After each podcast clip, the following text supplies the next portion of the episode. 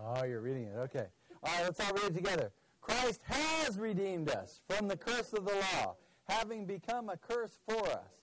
For it is written, Cursed is everyone who hangs on a tree, that the blessing of Abraham might come upon the Gentiles in Christ Jesus, that we might receive the promise of the Spirit through faith. Has this happened? Get happy about it. Get excited about it. It is not yours unless you're excited about it. If you're just sort of vaguely aware of it, it's not blessing you.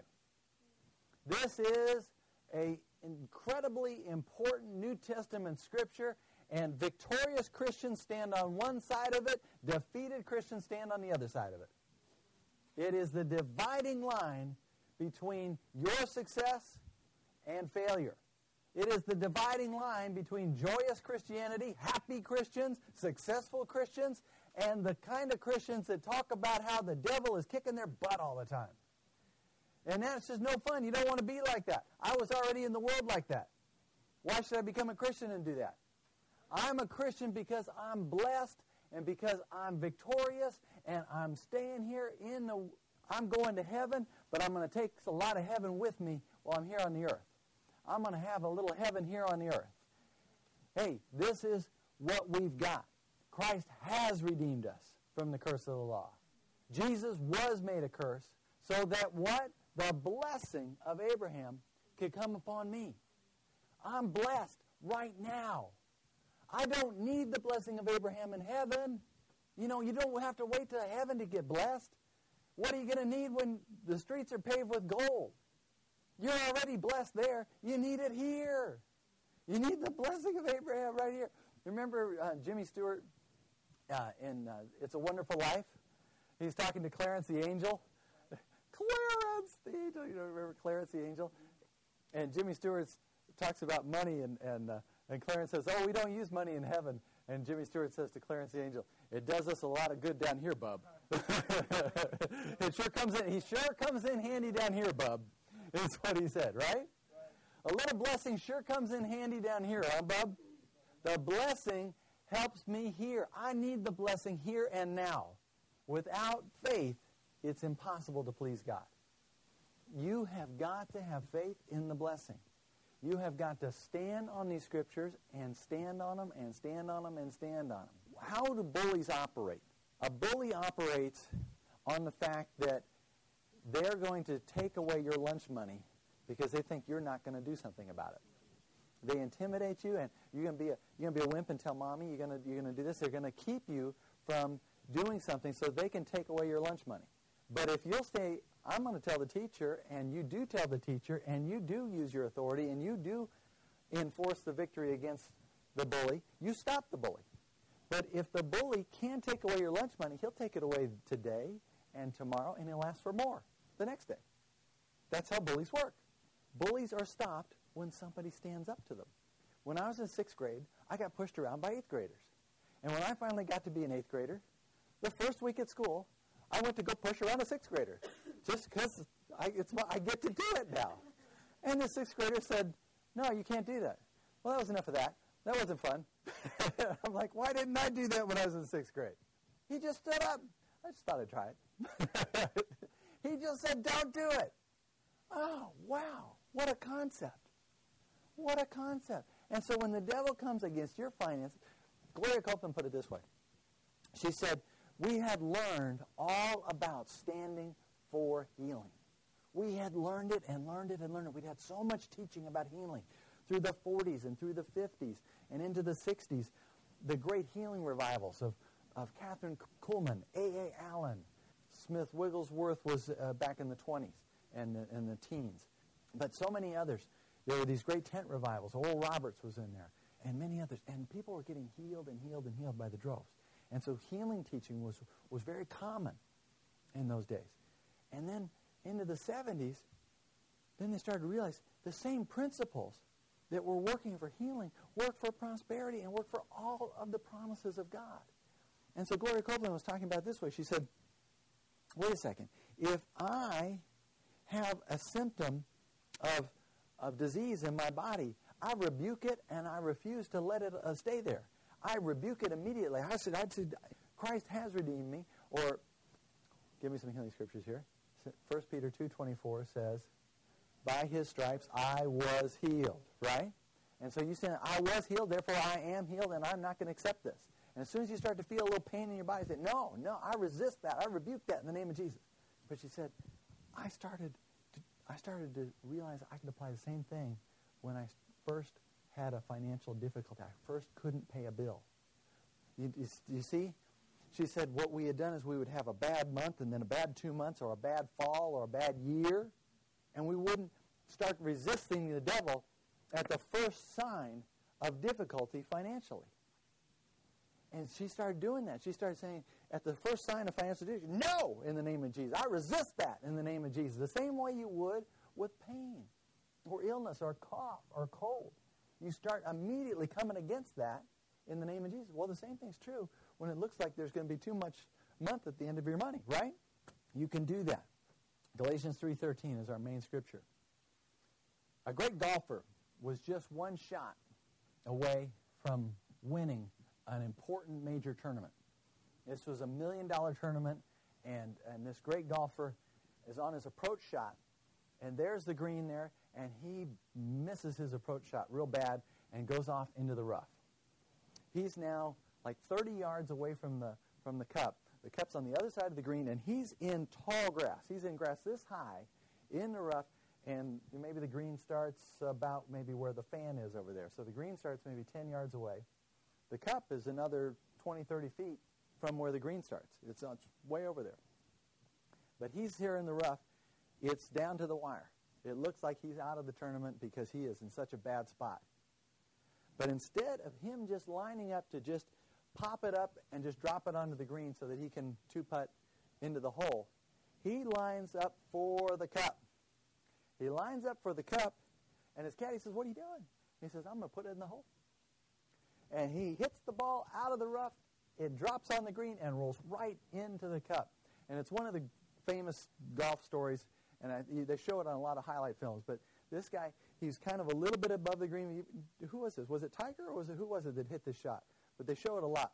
He hits it out of the rough. It rolls onto the green and rolls right into the cup. He comes running out onto the onto the um, onto the green, wins the tournament because of that shot. From the rough, he hits it into the hole. This is my point tonight is that never feel sorry for the champion. Never feel sorry for yourself. Never get into a spot. Always swing for the fence. Always expect to win. Always, always, always go from whatever spot you're in and aim for the cup. Should we feel sorry for Tiger Woods? Don't, don't, don't, don't you feel a little bit sorry for Tiger Woods? Uh, just a little sorry for Tiger Woods. Just bought a $20 million yacht. I think he owns an island.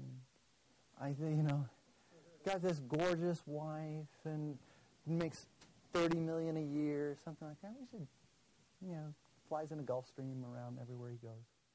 True, true, true. How about aside from that, should we feel sorry for Bill Gates?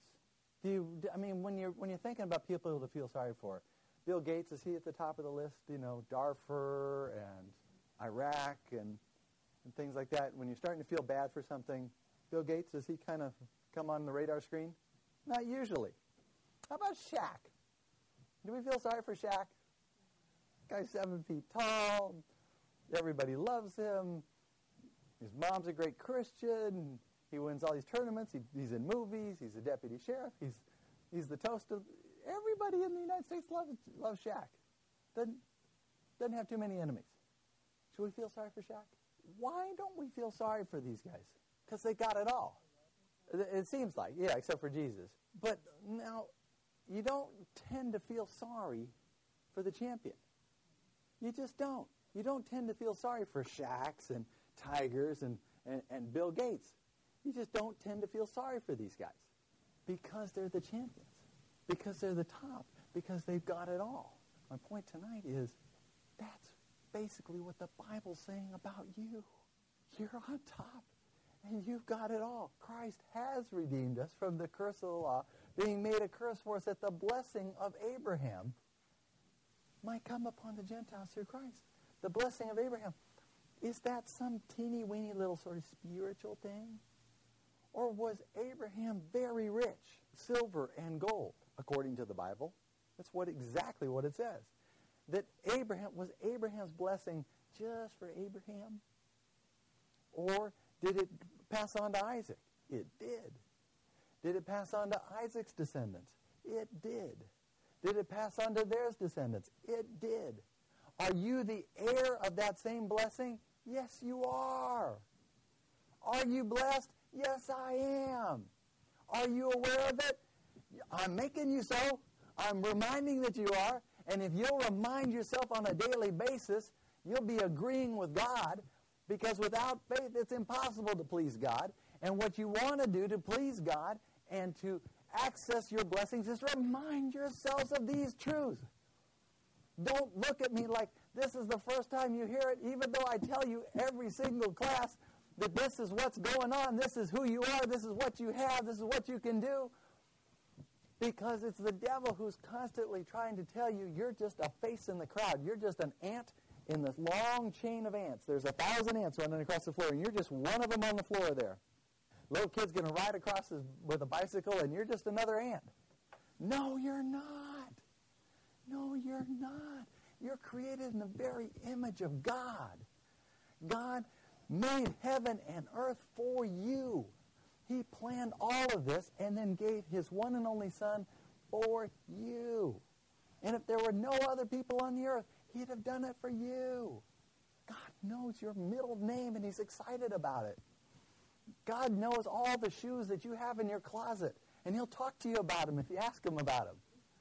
God knows about every sock in your drawer and he could match them for you if you needed him to. He's good and he knows all the details in your life. He could, he could tell you about the, the drawers that you've got in, in, in your kitchen. He could, he could tell you about these things, and he knows where everything, all your stuff is. He could find stuff for you. He knows where all your paper clips are and where every pencil that you own is. He, he knows, and he cares about all those things. All right, champions, I'm going to read some champion scriptures for you because this is important. I'm going to read some scriptures for you. Romans 5:17. For if by one man's offense death reigned through the one, much more those who receive abundance of grace and the gift of righteousness will reign in life through the one Jesus Christ. This is victory speak. This is God saying who you are and what you have, that you're the champion. You are the champion. Those who receive the abundance of grace and the gift of righteousness shall reign in life through the one Jesus Christ. That's Romans 5:17. 2 Corinthians 2:14. Now thanks be unto God, which always causes us to triumph in Christ. Thanks be unto God who always causes us to triumph in Christ. Sometimes, always. Romans 8:31. What then shall we say to these things? If God is for us, who can be against us? He who did not spare his own son, but delivered him up for us all. I mean, Romans 8, 31, 32. How shall he not with him also freely give us all things? Who shall bring a charge against God's elect? It is God who justifies. Who is he who condemns? It's Christ who died and furthermore is also risen, who is even at the right hand of God, who also makes intercession for us. Who shall separate us from the love of Christ? Shall tribulation or distress or persecution or famine or nakedness or peril or sword? Verse 37, Yet in all these things we are more than conquerors through him who loved us. Romans 8, 31 through 37. Verse 38 goes on. Says, I am persuaded that neither death nor life, nor angels, nor principalities, nor powers, nor things present, nor things to come, nor height, nor depth, nor any other created thing shall be able to separate us from the love of God, which is in Christ Jesus our Lord. My point tonight is never feel sorry for yourself. Never feel sorry for the champion. Never, ever feel sorry for the champion. I am persuaded that nothing can separate me from the love of God. This is Paul. Paul was the one who said at the end of his life, he said that none of these things move me. Neither count I my life dear unto myself. He says that I may finish my course with joy. and run the race that has been set before me. Everywhere Paul went, he was imprisoned. He was beaten. He was yelled at, mocked. Everything that could possibly go wrong came against him. And what did he say? Rejoice in the Lord always. And again, I say rejoice. Paul, who had every possible reason and excuse, far more than you have ever had, Paul said, I rejoice in the Lord always. And again, I say rejoice. And he said, nothing, absolutely nothing can separate me from the love of God. Nothing can. Nothing can. This is covenant language. You are in a covenant with God. And it's absolutely wrong to feel sorry for yourself. And I've told you the story about how when I was driving in the car, early married, Highway 92, coming back from Half Moon Bay, know exactly the spot on Highway 92 where I was. Just this side of the top of 92, coming down the little windy road through the cypress trees, and God spoke so clearly in my heart, not in an audible voice, but so clearly, as I'm whining to him about my situation. He said, I emptied heaven and earth for you. You do something about the devil. You kick the devil out of your house. And I did. Sun came out again, and happy times, and relationships mended, and everything was better. It wasn't any long phone conversation or I said, he said, she said. We just got the devil out of the house and everybody happy again. There is a bad devil and he wants to take away anything he possibly can. And he's out to mess you up. And you have got to take and got to stand in your authority. And the next time you feel like having a pity party, you have got to get up, get mad, not at self, not at God, but at the cause, who is the devil himself. It's not often a person. It's the devil working through a person and causing that person, somebody close to you, to say something that just got under your skin. It's the devil who planted that word. It's the devil's fault. And it's the devil you got to deal with, not the people most of the time. Champions. Champions. You are champions. And you should not be feeling sorry for yourself. God is not happy with it. God is not happy with. How would you like to be watching a basketball player get fouled and then sit down on the floor? Shaq, seven foot two, 300 and something pounds. He sits down in center court. he fouled me. he fouled me. I got a boo boo. Sick. Doesn't happen. Doesn't happen. It's wrong. When the seven foot two person sits down in the, on national television and cries, champions don't do that. When Tiger hits it into the rough, he gets mad, but then he aims for the hole, and a lot of times he puts it right in the hole from the bad spot. 1 John 4 4. You are of God, little children, and have overcome them, because he who is in you is greater than he who is in the world. You are of God, little children, and have overcome them. Have, have. Because he who is in you is greater than he who is in the world. God told me to go and tell this six foot two Hawaiian guy, good looking guy, he's got good looking wife, he's got two good looking twins, he's got everything, he owns a house, he owns his cars, he's 30 something years old, He's got everything. And yet he started to have a pity party. God gave me a prophetic word to give to him. I went up and I, I struggled with this. I didn't want to tell him this. This I know he's not going to like this. I struggled with it, and I went back and forth. And God said, "You go tell him." And I made an appointment with him. I went and spoke to him. I said, "Here's my word. It's what God's saying to you. God's not feeling sorry for you." And he got all kind of flustered about it, and he started. Then we, then we started talking. We started dialoguing, and he started explaining that, yeah, you know, this, this, I got to get out of this. I got to get out of this pity party because I was raised in a wealthy family, and that's how I got attention. People need love. You need love. You need love. God is love, and you are created in God's own image. You need love. And when something happens to you that takes away your self-esteem, when something that happens to you that takes away from your feeling of being loved. How about that? it hurts. It hurts a lot. And you are loved by God. And Paul said, nothing can separate us from the love of God. Neither height, nor depth, nor famine, nor peril, nor things present, nor things to come shall separate us from the love of God that's in Christ Jesus. Paul was absolutely persuaded, which is why Paul was absolutely and totally successful, more so than any other apostle. He said, I labored more abundantly than them all. Paul just worked harder. Paul just went for it. Paul had fewer pity parties, and Paul went for it. When things got rough, Paul kept going. It's hard to describe his success in any other terms.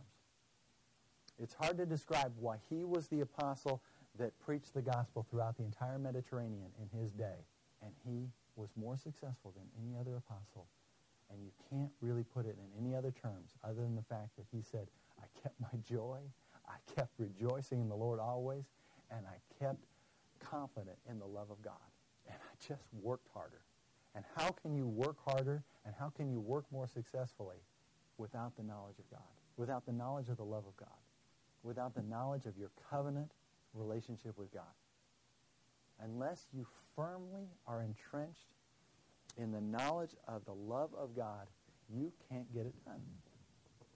You are not going to succeed on the road that God has for you unless you know the love of God, unless you continually remind yourself of the love of God. Because one of the things that's just going to jump in frequently and commonly are something called offenses. Offenses. Offense. Offenses. Offensive things. You can't get offended. The devil is going to try to offend you. He's going to use people close to you. He's going to use things that are going to seem unjust, great injustices. And he's going to try to get you offended. None of these things move me. Neither count I my life dear unto myself, that I may finish my course with joy and run the race that has been set before me. Jesus was betrayed by one of the twelve that he selected. Jesus was mocked and scourged. Everybody who was close to him left him. Even Peter, who said, I won't leave you, left him, denied him three times. Ow. Jesus experienced all of that. Praise God, he didn't sin. He didn't sin, and he didn't quit. And because God has forgiven us, we're called to forgive them. I touched on this last week, and God's got me just making a major point of it this week. It's been all I've been thinking about this past week because it is so important for us to get this. No pity parties. Is evil. You are agreeing with the devil. It is the devil who is there with you at that party. It's you and the devil. and you can't do that. We all need love. And one of the worst things that we can do is isolate ourselves from the other people who love us. Susie hurt me, and so I'm not going to talk to Susie. Susie, Susie's one of the people I'm supposed to receive love from, but she hurt me. And so I'm going to isolate myself from her. And I'm just going to love myself. I'm just nobody, nobody understands me. So I'm just going to love myself. I'm not answering that. Who's on the phone? Who's on the phone? Check the check the check who's check who's calling. Check who's to see who that is. I check who see that, that phone call and, and, and, and, see if we want to pick up that phone call. Check caller ID on that. Because we're because there's there's some people I, I, I don't I'm, I'm ready to talk to that person. Champions. Keith Moore says it this way: doubt, pout, and you'll do without. Doubt, pout, and you'll do without. Keith Moore has a um, policy in his ministry Never pet a pouter. Never pet a pouter. If somebody's giving you the pouty treatment, he teaches, don't call them. You know, my phone wasn't ringing and I knew it was you. it's a country western song. I didn't get a didn't get a letter, so I knew it was you. I, know you're not calling me. Keith Moore says, don't don't pet a pouter. Without faith, it's impossible to please God. Pouting is somebody having a pity party and you're not supposed to go there. Don't join a pity party. The devil's there. You call somebody up and tell them you love them, tell them you forgive them, try to bless them, but don't don't play the music at their pity party. Love on them. doubt, pout, and do without, or rejoice in the Lord always, and believe you receive when you pray. Think about this for your own self. Rejoice in the Lord always, and believe you receive when you pray, is diametrically, as far as the east is from the west, opposed from doubting and pouting. I can doubt and pout over here, or on the other end of the spectrum. Absolute polar opposite. Rejoice in the Lord always and believe you receive when you pray. There is no middle ground. The middle ground is dangerous place. It is not faith. Some it's some place of compromising with the devil. You can't do it. And the only way you're going to get out of that is feeding yourself on the Word of God, feeding yourself on the truth of the Word of God, and telling yourself, I'm a champion. I'm a champion. I'm more than a conqueror through him who loves me. I don't care what it looks like. I don't care what I feel like. I'm more than a conqueror through him who loves me, and I'm going to stir myself up. I'm going to stir myself up on the love of God. I'm going to stir myself up on the authority that I have in Jesus Christ, and I am going to believe I receive when I pray. I'm going to rejoice in the Lord always, and again I say rejoice, and I'm going to have a party. I'm going to have a dance in the middle of a difficult circumstance. David said, He sets a table before me in the presence of my enemies. I love that. The white tablecloth sitting down there in the presence of, of everybody who doesn't like me. Just, just think, think about a situation. Think about somebody who doesn't like you. Somebody's home where you're not welcome or something like that. And there it is. God is putting a white tablecloth down right there in the middle of the house. And he's got a, a towel over his arm. And God himself is, is setting the things out at your table. God himself is protecting your reputation. God himself is coming against anybody who speaks a word against you. God himself is ruling and reigning over your situation, and you are in covenant with him in the midst of that situation. God is throwing a party for you while everybody else is gnashing their teeth. That's the way you live, conquerors. That's it. That's your situation. You rule and reign in life through one Jesus Christ. Think about this situation. David, 1 Samuel chapter 30. This is a really important Bible story. Uh, let's go there. 1 Samuel chapter 30.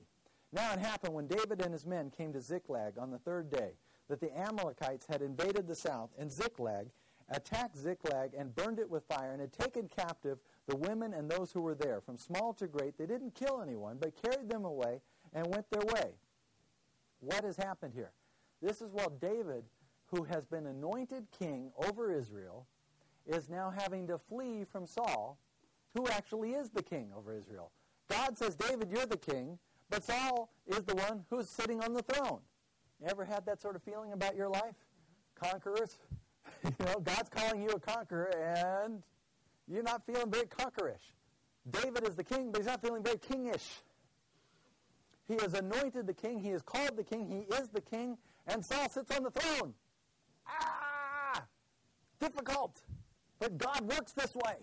David, the king, is having to flee from Saul. He can't kill Saul, even though he's had a couple opportunities to kill Saul. He can't kill him, and he knows not, and he doesn't. And he keeps backing up and, and backing up and backing up and hiding in the caves from Saul. And finally, he just goes all the way over into the Philistines' camp and pretends he's crazy to the Philistines so that the Philistines will just leave him alone and Saul will leave him alone. He has to actually go all the way over and live with the bad guys, the guys that he's been killing for a long time. And somehow or another, he, he makes this sort of little deal with those guys. They leave him alone. Everybody leaves him alone. He's over there on the bad guys. Now the bad guys are fighting the good guys. The Philistines are fighting Israel. Saul is now fighting the bad guys, and David works for the bad guys. What a weird situation. This is totally messed up. And he's anointed king. David's about to go out in battle with the bad guys, and then the bad guys say, No, you can't come. And so they send David back and so David doesn't go into the battle with his men. The battle happens, and, and the Philistines fight the Israelites. And that's not the important part of the story. But while David is going out to battle, another group of bad guys knows about this battle and says, all the tough guys left town And so we could go in there and take everything. And so the Amalekites come in the back door, raid Ziklag, and take everything. All of David's stuff. They come to David's town where David's living, take his wives, take his kids, take all his men's wives, all their kids, all their stuff. They come home to find they got nothing. And everything's been burned. This is what we get for following you, David. And they talked about stoning him. Okay, this is one messed up, strange situation. I'm anointed king. I'm not king.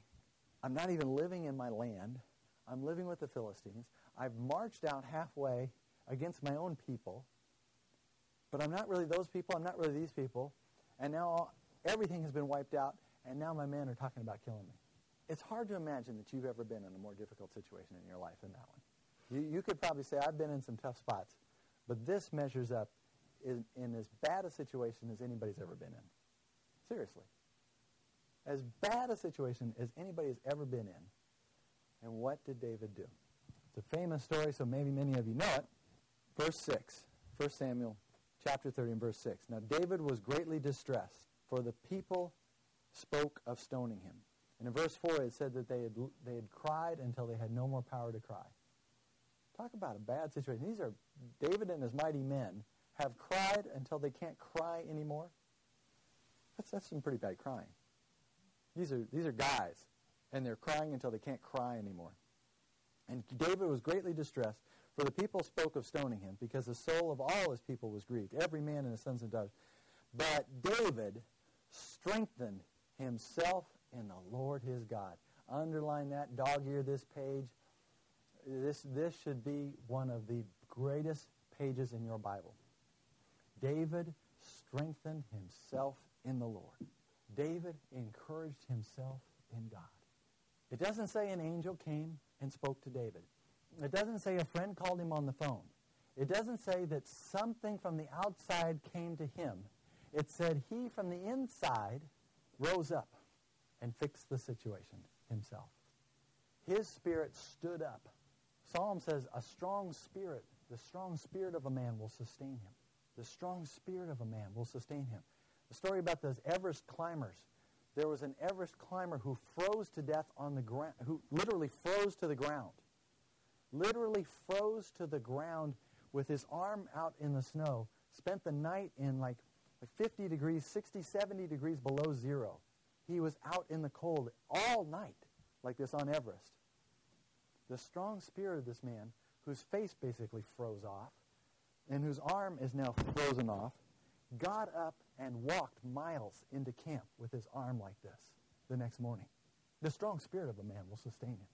His arm is frozen out like this. He walked into camp the next day like this because his family were Christian. His family was praying for him. His spirit was the only thing alive in that man and walked in.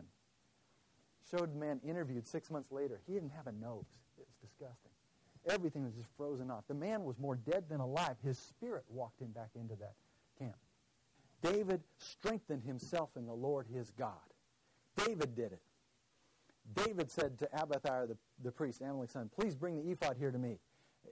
He brings it to him. So David inquired of the Lord, Shall I pursue this troop? Shall I overtake him? And God answered, Pursue, for you shall surely overtake them without fail and recover all.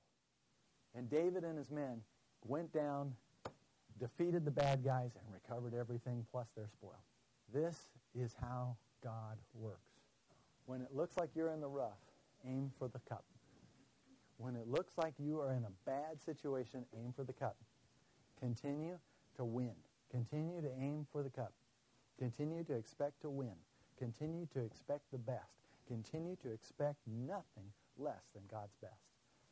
You are in covenant. Greater is he who is in you than he who is in the world.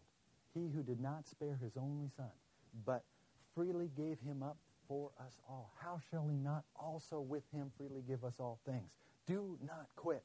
Never, ever, ever allow a pity party to last more than a few seconds. Get out of that. Get out of that. Champions have no business. Shaquille O'Neal, Shaquille O'Neal Allen, has no business sitting on center court crying and sucking his thumb. A champion has no business feeling sorry for themselves. Mm, mm. Moses was the leader of Israel. gets down to the Red Sea. He's got the ocean in front of him. He's got the mad, mad, mad, mad, mad, mad Pharaoh and all his mad, mad, mad, mad men who want blood, blood, blood, blood, blood, just barreling down at him. And God says to Moses, Why are you crying out to me? Did God feel sorry for Moses at this situation? Did God feel sorry for David in this situation? If God be for us, who can be against us? If God's on your side, how bad can it get? It can't get that bad because you are always in covenant with God. Covenant means your battles are my battles. My battles are your battles. We're always on the same team. And if that's the case, and I, my hand's in God's hand, how can I fail? How can I lose? I can't lose. I can't lose.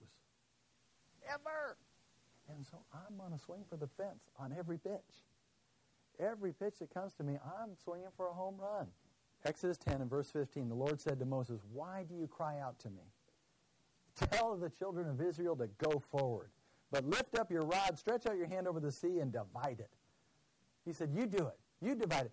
God did not part the Red Sea. He made Moses to part, part the Red Sea. God didn't do it. Moses did. You're going to part your Red Sea or it isn't going to get parted. You part it. Another final scripture here is Judges chapter 1 and verse 1. Remember, Joshua is supposed to go over into the promised land. And they've already said, tribe 1, tribe 2, tribe 3, of all the 12 tribes, here is your land. And you know whose land is yours. And it was a big chunk. And there were great big folks already there with walled cities. And here are these ex slaves coming in to take over all this stuff. And they didn't fully drive out all the bad guys. And in Judges chapter 1, after the death of Joshua, they start talking to each other and say, I guess we should go up and go get the rest of our land. And Judah says, Come on, will you come with me? We're going to go get that because it's ours. And they went and they got it. And those who didn't go and get it didn't get it. Do you understand what I'm saying? Those who didn't go and take their land never got their land. Those who did go and get their land got their land. God said it's yours. If there's a big, ugly giant in there, it's still yours. You just have to go and fight that battle with God with you. You got to get off the couch, go in and take your land. And that's what God is saying. He's not feeling sorry for you. He's not going to have a pity party with you. There's a big giant in my land. go kill him. Go get him. Your job. This is redemptive realities. Christ has redeemed us from the curse of the law, having been made a curse for us, that the blessing of Abraham might come upon the Gentiles through Christ Jesus. This is where we are. That we might receive the promise of the Spirit through faith.